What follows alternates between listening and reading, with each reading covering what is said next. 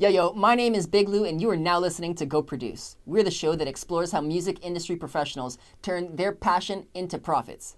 In this episode, we've got Jordan Powley, an ambitious booking agent who began his hustle back when he was in high school.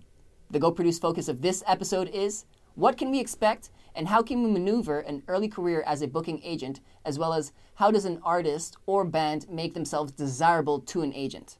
If you think you may need an agent or if you want to become an agent, this episode is for you.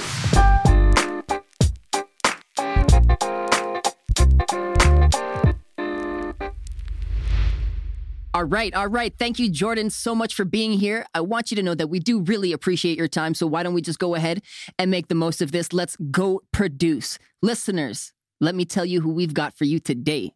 Jordan Powley, he is no stranger to the music industry. The Cobourg, Ontario native began his career in high school. In high school, independently organizing and promoting nearly 100 concerts until the time he graduated from the Music Industry Arts program from Fanshawe College here in London, Ontario. That's ambition. That's hunger. This guy, he's hungry.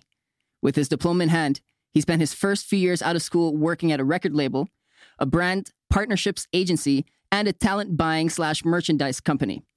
Jordan then, nearly a decade later, made his way to the Feldman Agency. Throughout his career, Jordan has become an active part of the North American club's booking team. And I can't really say that I'm surprised because of this guy's hustle. Today, he books tours for acts including Big Wreck, Mother Mother, Tokyo Police Club, Pup, Lord Huron, The Coathangers, Orville Peck, Jeremy Dutcher, and the rest of the Feldman Agency roster. Mr. Jordan Powley, welcome to the show. Yeah! Thanks for having me, guys. No problem. No problem. Happy to have you here. Because we appreciate your time, we're just going to go right into it. And we're going to start with the first segment of today that is called The Basics. Woo! Let's get it going. some some nice elevator music to ease into this, all right? Yeah. okay, Jordan, what we're going to do here is start off with the basics and this is designed to get a little bit of you into the listeners' ears. We're going to ask you some simple questions and we just want to get to know you better, so no pressure. We start off here with one of my favorite questions and that is what is your favorite or first, I should say, what is your first musical memory? First musical memory. Oh wow. Um that's actually pretty that's a pretty deep cut right there. uh oh what are we I can for? remember listening to music with my dad in his Mustang convertible when I was young, and he introduced me to a lot of his old classics. And that's where I really started uh, diving into like some of that old rock and roll, like Huey Lewis and the News and stuff along that line. All right, um, yeah. And it really kind of started shaping things towards the music side for me. That is definitely one way to ease into music. I mean, it seems it sounds as if you're in a very comfortable position. Oh god i was like six years old. That's so early. Awesome. Awesome. Awesome. Cool. And now after all of this it seems as though you've been always doing what you've wanted to do. Was this all part of your plan? Am i completely off by saying you're doing what you want to do no i like i'm definitely doing what i want to do now uh, it took me a while to get here but i knew from a young age like high school age that i wanted to be a booking agent um, and it just took a little bit of a roundabout path in order to get me there. But everything that I did was building blocks, starting from like being a promoter, then working for a record label and working for a management company, working on the brand partnership side, moving into merchandise and talent buying, and then eventually actually getting into the booking agency world. Um, each one of those things was building blocks in order to learn different aspects of the music industry so that when I did get into this position, I had a larger appreciation for everything that goes into building an artist's career. That's a lot. So when you were I'm gonna I'm gonna I'm gonna try and pry information out of each one of those stages of your life. But Do let's it. rewind to when you're in high school when you've got that original dream. Did you foresee yourself having to or even wanting to go to each of these different stages to get to where you are, as opposed to no. let me just go and do this right now?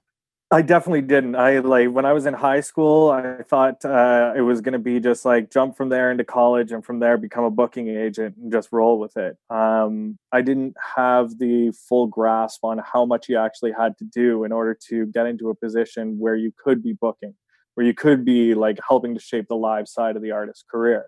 It was like promoting started that drive to become an agent because I sat there and dealt with agents all the time. And just the way that they were able to help control uh, the conversation that revolved around the artist's live career right. uh, really uh, drove me and like incited a fire within me in order to get to this position. Interesting. So, in what order did you do these different stages out of Fanshawe? Out of Fanshawe. So when I left Fanshawe, actually after my first year at Fanshawe, I started working for a record label in Toronto called Underground Operations. That at that point in time was probably the largest uh, independently owned punk rock and metal record label based out of Toronto. Um, they started at the same time that Dine Alone Records started. Dine Alone is still around, and uh, Underground Operations is not. Uh, okay. So I worked with them in between first year and second year. And then when I got out of second year, I went from there and did a little bit of touring around and worked for like a brand partnerships company and then moved from there through different aspects of the industry. That's wild. Okay. And throughout all your time here working with these different groups of people, but still within the same industry, is there something that's often misunderstood about you? About me. Everything is misunderstood about me. Well, go on. I'm, I'm actually let's, let's a very shy and introverted character. No, I'm kidding. Um, you know, there's not really much to misunderstand about me. I'm a very straightforward person. I'm a no bullshit kind of guy. Um, and I really like to just put it all out there and be as honest as possible with the people that I work with because there's something about integrity and honesty in this industry. It's not always valued as much as it should be. And it's something that I hold dear to my heart. Is it something that's rare? I wouldn't say it's rare. I'd say it's like a 50-50 shot. You never really know when you're talking to an agent whether or not they're like being completely honest with you, and it's just something I like to pride myself on.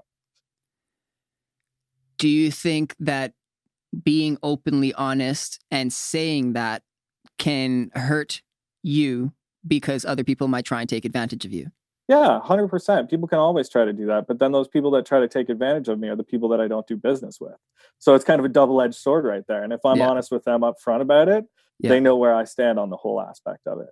And you'll typically end up working with people that are honest and will reciprocate for Correct. you. It's a certain level of respect in the industry. The people that respect me, respect my time, respect my ethics are the people that I also respect their time, respect their ethics, and respect their business acumen.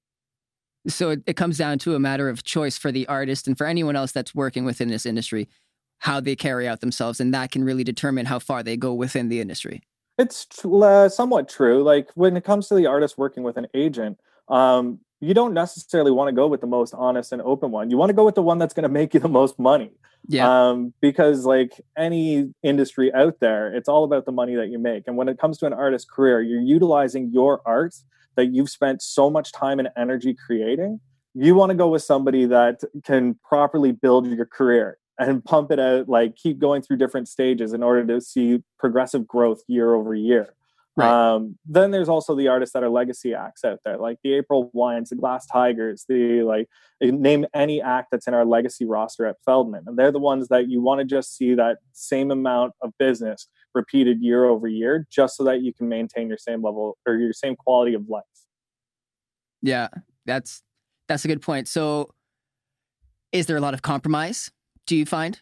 Not there's necessarily you but within the industry you know? Yeah there's always compromise. Like you right now especially while we're sitting here in a pandemic situation and the entire industry has imploded we have to compromise with everybody that we're working with whether it's like the buyers whether it's the artists whether it's the managers whether it's the record labels because we've seen a complete implosion on the live industry in terms of entertainment in general um, and it's not only the music industry too. Like you're seeing it in every industry is affected by this. Two million jobs were lost in Canada in the month of April yeah. 2020. At this point, right now. At this um, point, yeah. And it's not lost on the music industry whatsoever. Like we're definitely affected by this. So I don't want to downplay every other industry and say that the music industry is the most affected by it. Um, but at the same time, like we have to compromise with these buyers that are out there that have sent in deposits for festivals this summer that are government mandated to not go forward just because we can't have large gatherings of people. So that's like that is a certain uh, compromise that I can point to at this point in time. Yeah. Um, but in terms of just like compromising in general, when I'm dealing with people, we have to find that middle ground so that everybody walks away from a deal happy and not just one person winning over the other. I think people need to re re listen to that that last statement you said. It, doing work together cooperatively goes a long way as opposed to stepping over each other. It's true. Like if I sit here and I just like burn and turn a buyer and just grab all the money that they've got so that they can't do any business in the future, how does that help me in the long run? It doesn't. So if I'm working with somebody in order to make sure that everybody's walking away from a situation happy or from a deal happy, then we're actually walking into a situation where we can do recurring business year over year and that's the win. That's that's how you accrue. Mm-hmm. It grows like that. True story. Yeah. yeah, I like that. And outside of music, you spend a lot of time doing that. You spend yourself immersed in this industry, but outside, what do you do in your downtime? go to concerts. You're in it. You're fully in it. That's all. Work yeah. on deals for my clients. Uh, like sit there and research constantly. No, like outside of the music industry, my favorite pastime is video games right now. Yeah. I like. Yeah. I am an avid follower of esports currently because I find that to be such an interesting industry, and eventually, I would love to have a piece of that that I could actually work on. Um, oh, cool. But it's also one of the booming industries right now during this pandemic, which again I find so interesting because you can do all of the competing remotely. So all of these different esports companies that people kind of shook a stick at, saying it was only for nerds, they're the ones that are actually uh, still pro- are still proving to be profitable throughout a pandemic situation. Yeah, yeah, nerds never mm-hmm. really a bad thing to be a nerd now. I'm a nerd, man. Yeah, I'm a nerd. Take it. That's a compliment as far as I'm concerned. I uh how about how about drinks? Is that even a hobby? Because like, you know, a pastime. Of mine. Drinks are always a hobby. I actually I worked as a uh, professional cocktail bartender for about Ooh. seven years while I was coming up through the industry. So right. I'm uh, very avid into weird cocktails and different culinary cultures and uh, all kinds of things in that uh, aspect as well it is Friday for us, not for when really the listeners are listening to this, but you got one cocktail that you would recommend right now, just randomly? The old fashioned. The old fashioned. It is That's a the old fashioned cocktail. It's not actually very uh, difficult to make. It's a little bit of sugar, a little bit of whiskey, a little bit of bitters, and maybe some orange peel in there. Okay, so no, I mean like it's simple, but people are very particular about how they like it very very particular like every bar will make an, an, old fashioned differently there's a standard template for it but uh, the old fashions that i make at home are the best ones yeah it's probably uh, oh, oh oh i just agreed yeah um well if if you ever find yourself with an extra old fashioned and if you extra or if you need an extra hand you know who to call there you go. We're I'll here. call you Big Lou. Hey. Beautiful. Well, that draws the conclusion to draws. It doesn't draw any conclusion. I'm I'm I'm waiting for this angry sound. Just sound. drawing conclusions all over the place. I love it. I'm trying to, yeah. I'm trying too hard here. Anyway, that's uh that is the end of this segment. We had a lot of fun. I'm just gonna keep on uh, moving on, pretend like I didn't mess up there, and we're gonna start our second segment called the speed round. Phew! That's my fast, fast noise. No, the mouth sound effects are amazing high tech all over the place. Go produce people. we're, we're doing our best here. Alrighty. So for our listeners and for you, Jordan, the purpose of t- or this segment is called.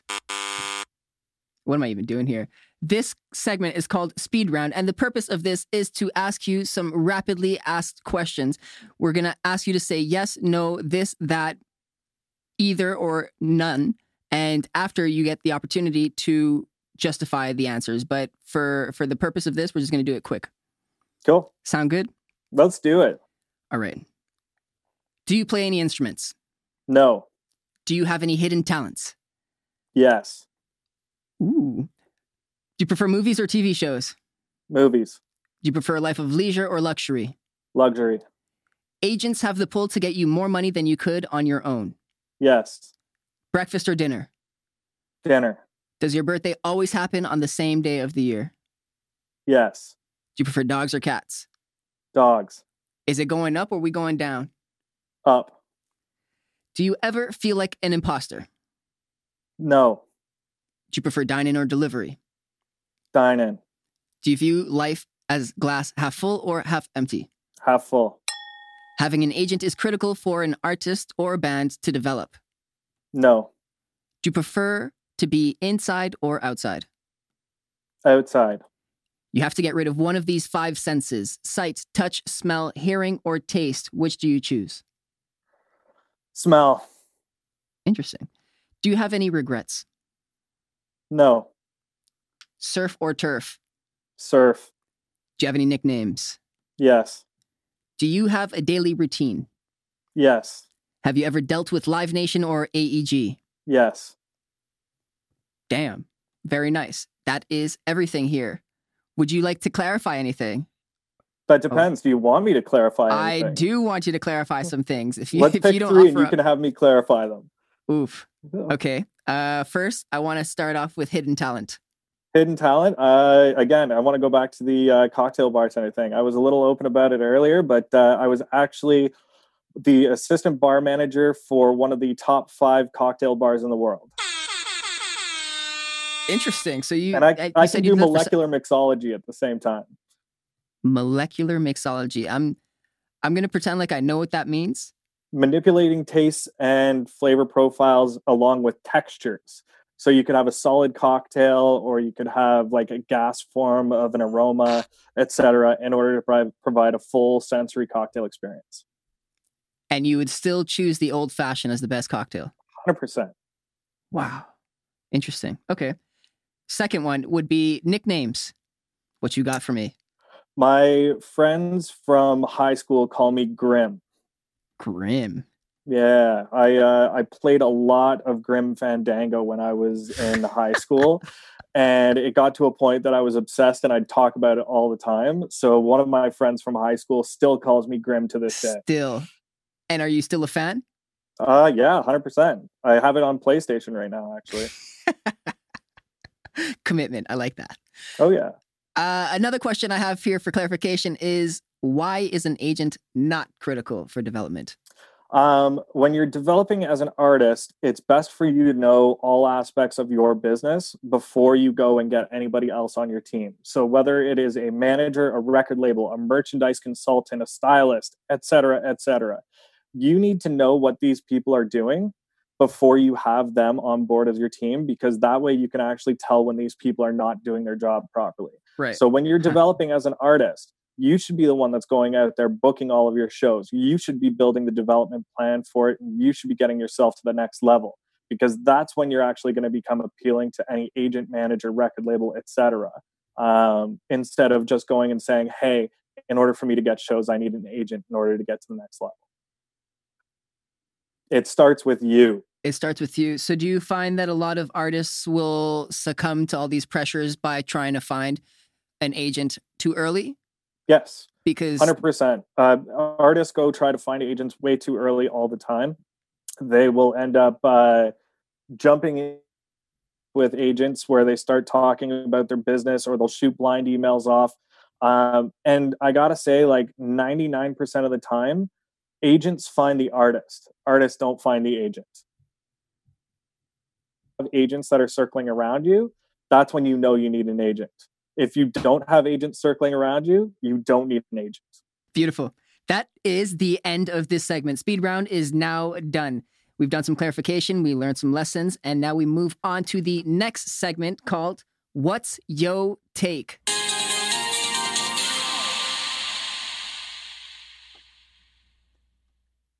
We're, we're, we're I love doing the our best with groove these noise. It's like grooving. Just yeah. Yeah, we're trying to have some fun with it, whatever.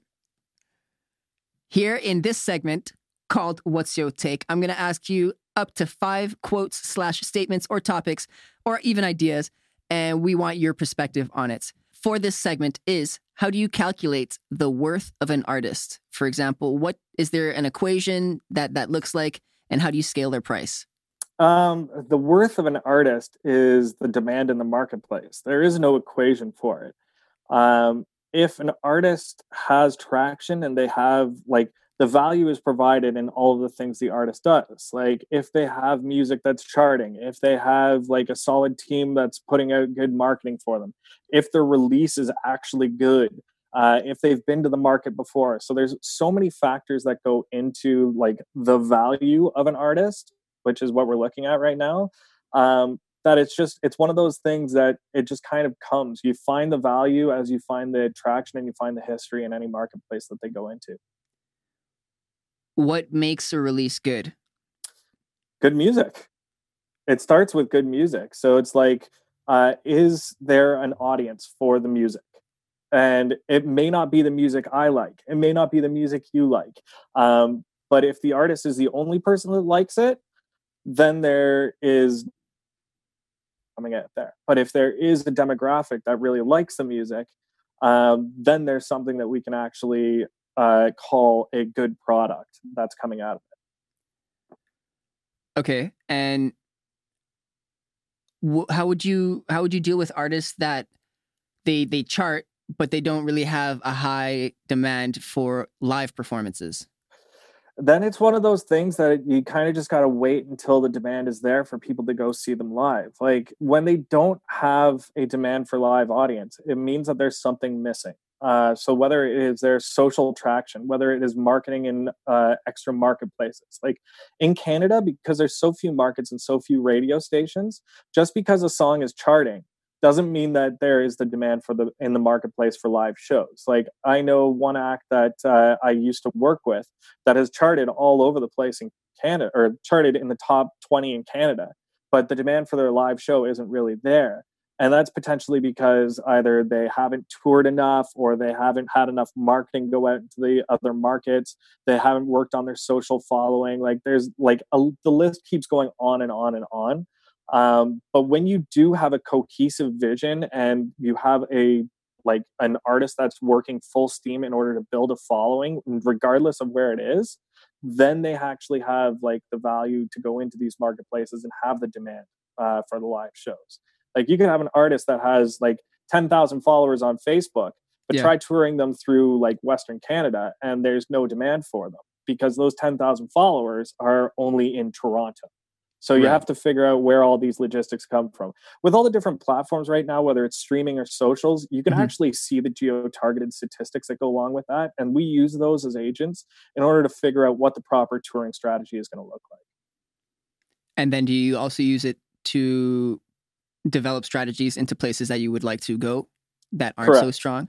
Yeah, and it's one of those things where you take a look and it's like, say we've got a list of 10 places that we want to go to, look at all the statistics that come across from all of those and like the streaming backends and the social backends. And then I, you can figure out where to spend marketing money in order to get the artist into these marketplaces.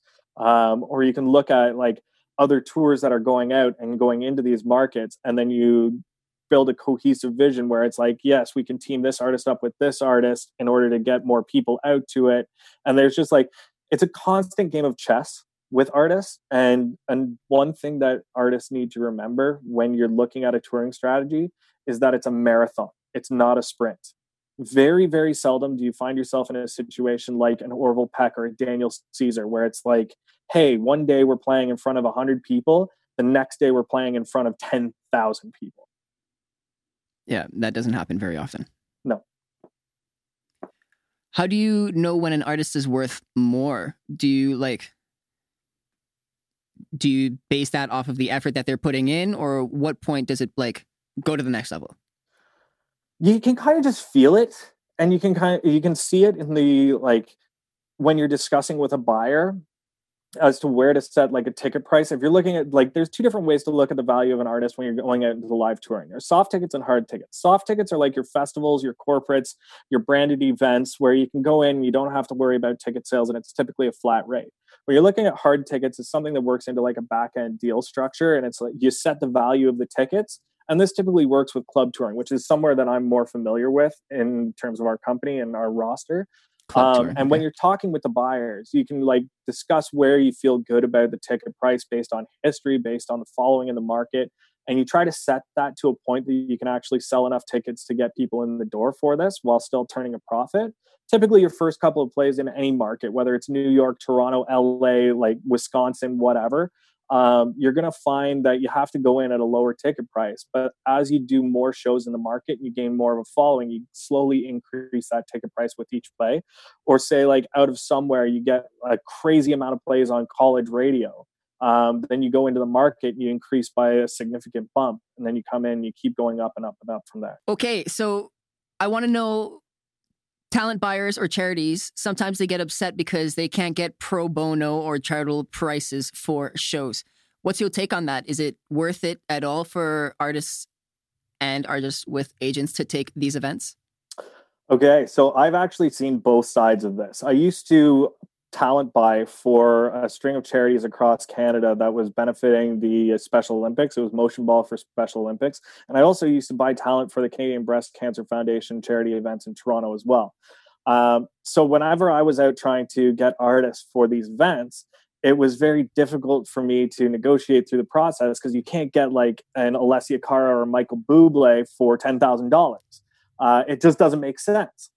Mm. So when I came into the agent side, I actually started learning more about this process and it started making more sense. It's you're paying for awareness around the cause and around the event itself rather than actually paying for like the value that an artist might bring or something like that or the tickets that the artist might sell what you're trying to do is you need to start changing the mindset that when you have an artist at these charity events they're an added bonus people are there to spend money in order to benefit the charity.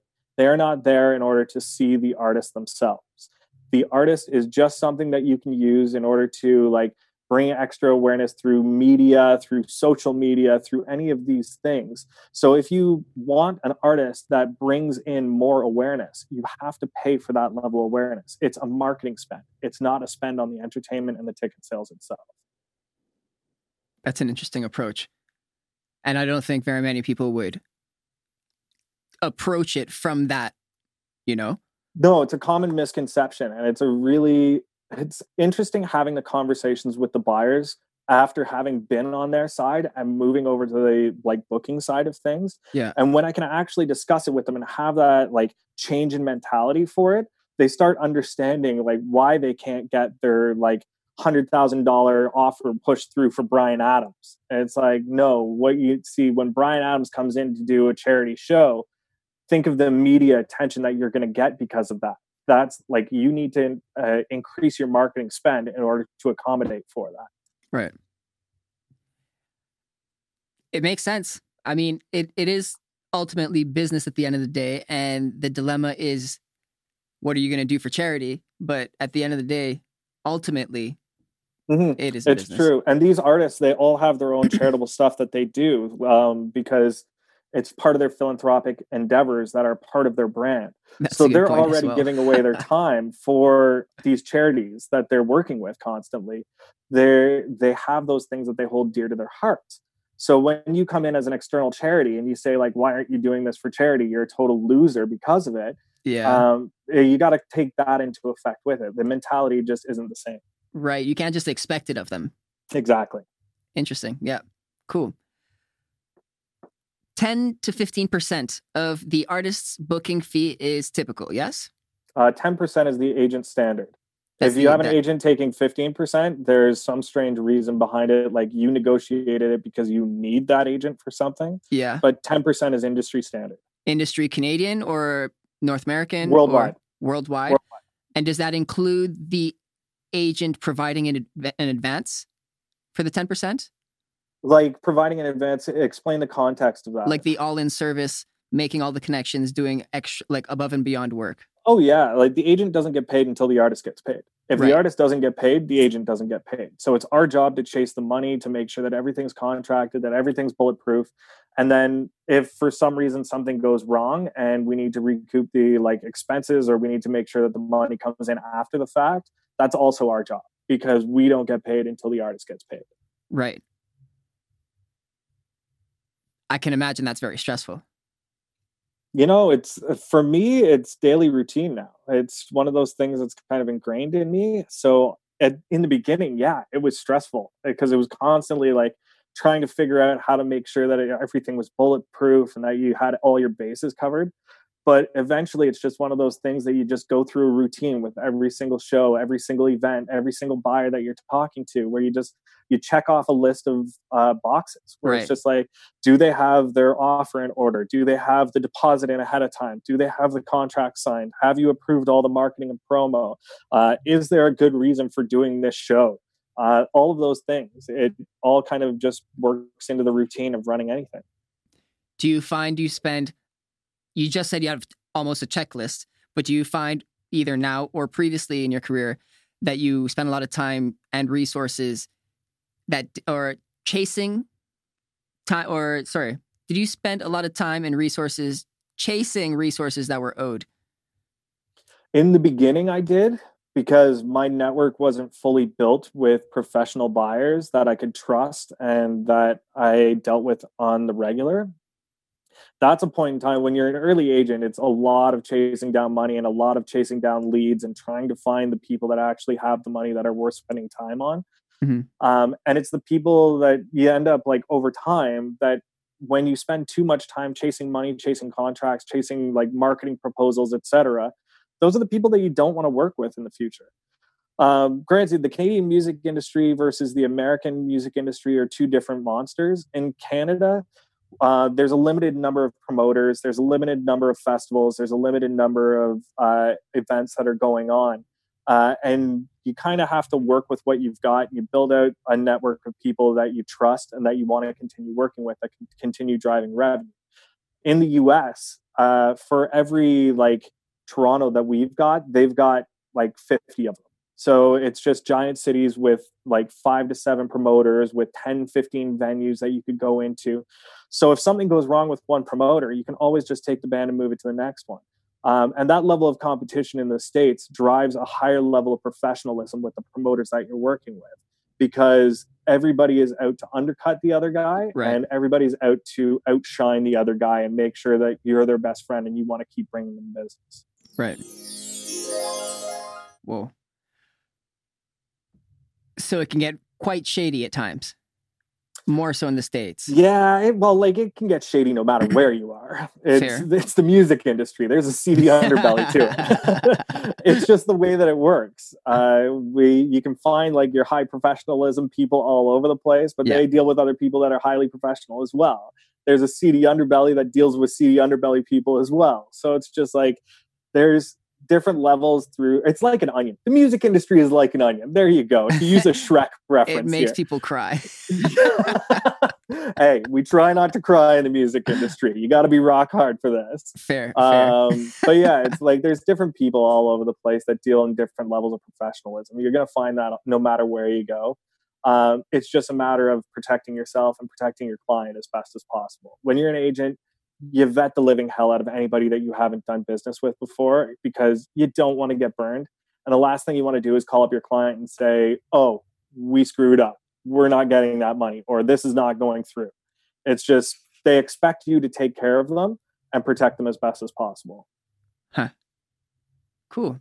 Interesting. As we are talking a little bit about the difference between operating in Canada and in the States, if you are an agent in Canada and you want to grow sufficiently, would you suggest to others to move to the States altogether? Or would you suggest to stay in Canada and then almost work globally through the interwebs?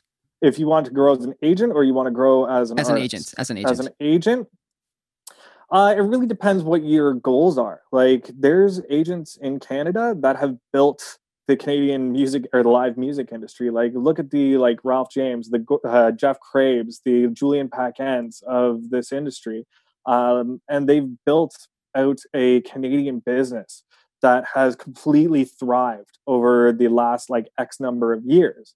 Um, it's just the way that it works. Uh, you can build out a sufficient uh, career in the Canadian music industry just staying in Canada because there's enough opportunity we only have in Canada probably 15 agents, 20 agents working all across Canada.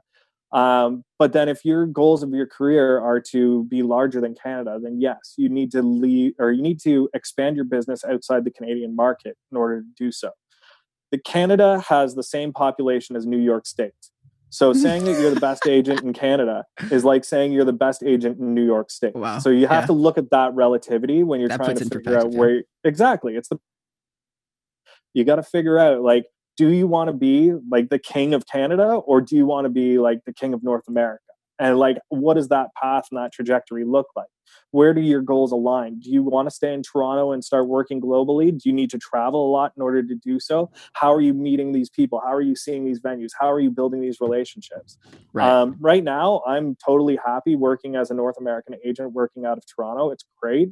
Um, the situation in the United States is a lot worse than it is in Canada right now. So I'm a lot happier that I'm not based out of like a New York point in time. Um, but you know, we'll see what the future has in store. It's very interesting trying to figure out how the trajectory is going to look for anybody's path. yes. But my eyebrows raised. Does that mean you're kind of considering moving? Right now, no. But it's not out of the question in the future. And like honestly, if the Feldman agency decided one day that they wanted to put boots on the ground in Chicago, LA, New York, something like that, I'd be open to the discussion. But you know, the Feldman agency is a fantastic agency. We're the largest agency in Canada with the largest roster of uh, fully functional acts. Um, I don't see any reason to go anywhere. Other than up within the agency itself. Oh, for sure. Hey, For sure. I have a lot of great mentors at this company, like uh, Jeff Craib, uh, Tom Kemp, Joel Baskin, Jason Furman, Stephen Himmelfarb. They're all fantastic agents, and I'm learning a lot from them. Plus, we have the godfather of like the Feldman agency, Vinny. Bonnie, working here as well. He works uh, like Michael Bublé. He works Bryan Adams. He works Diana Krall. It's like he has a fantastic roster of acts. He works Our Lady Peace. Like these are all bands that I grew up listening to. So it's like I have an excellent resource of agents to learn from and to like form my career from. that's super awesome. I want to stress the value of mentors. Did you always have mentors throughout your your your career in this industry? Yeah, if you don't have a mentor, you're doing something wrong. You need to learn from the people that are at a higher level than you. There's an adage that goes, you are as strong as the five closest people to you in your life. If the five people around you, if you're the best person in the room, you're in the wrong room. There you go. If you're in a room with people that are better than you, you actually have something to learn. And I think that's one fine way to end this segment. On to our next one called It's a Wheel Challenge. Pooh! Here it we is. go. Jazzy, feeling nice.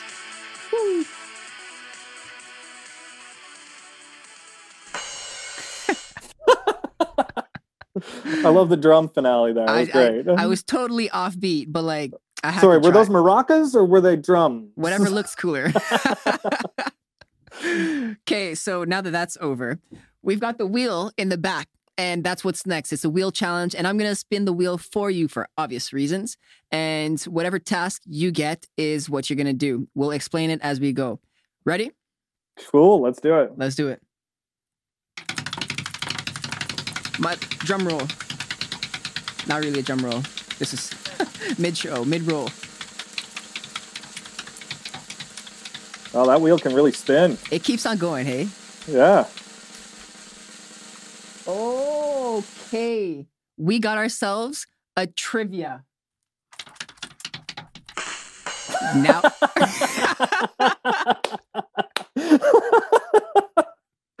the system is rigged. didn't, The system is rigged. What? It's a trivia challenge, and this one's called Test Yourself. All right, all right. so, what we're going to do is we're going to ask you three questions, and we're going to see if you have the knowledge. Oh God, here we go. Okay. First one is What is the largest major label in the world? Oh wow, that's interesting. Um, I want to say Universal Music. Ding, ding, ding, ding, ding. You got it right. That's one for you. Our next question Daniel Ek is the CEO of which company? Not a clue. Not a clue. Spotify. Mm, Last Yeah. question. This is it. This is for all the marbles that I do not have on this table. Who said this? Some call it arrogant. I call it confident. That's a quote. mm, and um, not a clue. Some call her the queen bee. The answer is Beyonce. Beyonce? Really? Some call it arrogant. Amazing. I call it confident. this is why I don't know this quote. I unfortunately ran out of Beyonce quotes the other day, so it, my daily quotes were I, my daily quota of quotes were not there. This is this is your chance to polish up on them. Oh my goodness! But because that one went so smoothly, I want to try one more with you if you're up for Okay. it. Since Let's you went through all that effort getting the paper at at, at, uh, at the start, we're gonna do the drawing challenge. Yes. Okay, Okay, cool.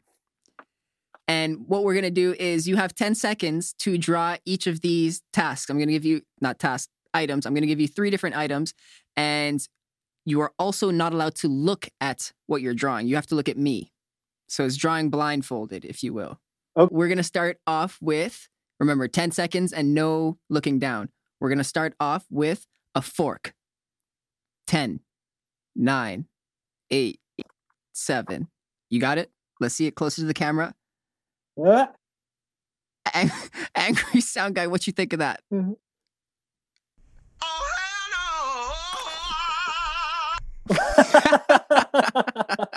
so I'm okay, I'll take the full ten seconds next time. Let's 10 do seconds this. next time. Okay, so the next one is going to be an angel fish. 10, 9, 8, 7, 6, 5, 4, 3, 2, 1. Mm. oh, There it is. All right, what you guys think? Ding, ding, ding, ding, ding, ding, ding, ding. All right, one for one. You've got to defend this one. I think you could do it. okay. 10 seconds for this. The CN Tower. 10, 9, 8, 7, 6, 5, 4, 3, 2, 1. Let's see it. Moment of truth. Ding, ding, ding, ding, ding, ding, ding. We got it. There So we go. you- I can blindly draw yourself. the CN. You redeemed yourself. There's a hidden skill for you. ah, more comes out. beautiful, beautiful. Next up, we've got our last segment, which is designed to eliminate brain fog for our listeners. This segment is called Clear the Air. cool. Tell me about clear the air, Lou. What about Clear the Air? Okay, I'll tell you a little bit more about Clear the Air. I'm going to ask you to be honest about challenges that are common within the industry. And essentially, we want to help others that haven't experienced what you have avoid unnecessary hurdles to get to where they want to go. Make sense? Yeah, makes sense. Beautiful. My first question for you is As an agent, you work with everyone from artists to managers to venue owners and talent buyers. What are some things you wished these other parties would stop doing? Make sure that you value the other people's time and that you respond in a timely fashion. You want everyone across the board artist managers, venue owners, talent buyers, everyone in the industry professional or in the professional industry to stop wasting time. Now, how about each specific person or group of people? What about artists? Is there something that specifically grinds your gears that they do that they should Um, stop doing? Oh wow, uh, that's tough because everybody grinds my gears at some level or another, but nobody really does. No grouping of people really does anything that. Uh, actually, you know what? I think this can also kind of go across all sides here. Um, when it comes to being a manager, uh, be decisive. Like, don't sit there and be wishy washy and like go back and forth or like try to overthink things. It's like people are giving you the information ask a couple of questions and make a decision. Like even if it takes you two days to make a decision that's great. If you need to check in with a couple of people check in on that. But like make a decision. Uh, i think that falls into the artist category as well where it's just like hey artists like make a decision. Like what do you want to do? How do you want to do this? Did you have like your plan fi- like figured out? Do you have your goals in mind? Make a decision move forward with it. If anything has to change pivot as you go but like make sure that when you make a decision you go in that direction So, anxiety, hesitation, none of that is good for this. you know like there is a certain element of anxiety and hesitation that comes along with anything that we do it's the music industry and we're working with a form of art like people are very like people hold their art form near and dear to their hearts. Uh, and I understand the apprehension to do anything with it or to like make a call in order for something to happen. But when it comes to like moving forward your career, like you got to make a decision in order to do something. Whether it's a decision on what your brand is going to look like whether it's a decision on like playing a certain show whether it's a decision on how the next year is going to look um, yeah. make a decision and start moving with it. Don't sit there and hum and haw over it for like a week and go back and forth and that leads back into it. When you change wasting your mind time. 10 times you're wasting time. Yep. Yeah and oddly enough, these people be like, oh no, I'm not good at making decisions, this and that, wasting everyone's time. But, but you are actually making a decision not to decide. So, correct. Stop wasting everyone's time, essentially. totally, totally. Yeah. Not to pump another podcast or anything like that, but there's no, a there's a podcast called Music Business 101, and they did an interview with Rob Light from CAA, and that was something that he brought up um, and it just it completely changed my perspective on how managers and record labels and publicists all work. Because it's just like we're sitting here putting in all this time trying to build out a like plan for you guys and what we think is the best way to do it. If you have a couple of things that you want changed great but make a decision. Is this the way that you want to go with your career or is it not? Like it's pretty black and white when it comes down to that. And then don't when we started working on it don't change your mind halfway through it and say you want to do something else yeah. Yeah. I can't say I've never experienced that. No, totally. It and it's another Growing one pains. of those things where it's like when you get to a certain level, like when you get to be Rob Light, who's like one of the heads of music for CAA, one arguably one of the biggest music booking agencies or booking agencies in the world, um, you can pick and choose the people that you work with. But when you're starting out as an agent, you're building up. You kind of got to deal with some of these things and roll with the punches and like kind of work through different scenarios with different people before you get your feet under you and before they get their feet under them. Yeah. Um, and it's just one of those things that you got to deal with. So I'm not saying yeah. like, hey, I'm not going to work with you because you can't make a decision. Um, but I'm going to say like, make it. It's going to help everybody in the long run. Yeah. No, I agree. how about I, I know I'm, I'm jumping to each of them specifically, but I am very curious about venue owners. Is there something that they perhaps miss when they're setting up that's very common? Or do you show up to a venue and you find surprises sometimes? Do you, you know what? Any struggles with them? Venue managers are all over the all over the spectrum. Like you'll find venue managers that are like like there's some really good ones in Canada. There's some kind of iffy ones in Canada. Uh, I'm not going to name any names just because this is a public forum here. Um, but like when an artist shows up on site, be there to meet them, shake their hands, say hi, ask them if they need anything, introduce them to the crew that's going to be working with them. Um, and then just like make sure that you're on site, like especially like if you're the promoter and venue manager, make sure that you're on site for the show in case anything comes up. Um, if you leave halfway through the show, uh, I don't know how that kind of portrays itself but like make sure that the artist is okay at least and make sure they're sure that they feel welcome there. Is that common for for artists or sorry venue owners or managers to not be present throughout the whole process? It happens sometimes. Yeah. It like and it, it makes everything from, difficult it does make everything difficult because then like in case anything comes up and say i have to deal with the venue manager or the tour manager has to deal with the venue manager and they're not on site uh granted i get it. Like there's things like your kids need you or your family needs you or you got to do some kind of emergency and stuff like that. But it's like this is your job. Show up to your job. Do your job. Like you get paid to do this stuff and everybody depends on you for it. Um, just make sure that you do it uh, but it's like if I have to get a hold of the venue manager and they're not on site, they're off site, and they have to call, like I call them and they have to call somebody else in order to get something done. That's creating an extra step that doesn't need to be there. 100%. Some artists don't believe that agents are worth the money because they can do what they do, but for themselves. What can you do as an agent that they cannot do? Or perhaps it'd be something that they greatly, greatly struggle with. Well, sometimes the agents aren't worth the money. Um, so that's part and parcel right there.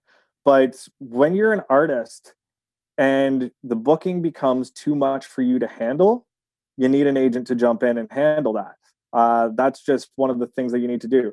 An artist should be focusing, when they get to a certain level, they should be focusing on their art, like focusing on producing their live show, produce, uh, focusing on writing new material, focusing on doing the things that artists are supposed to do.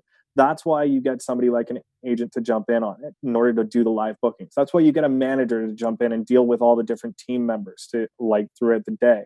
Um, that's why you have these people.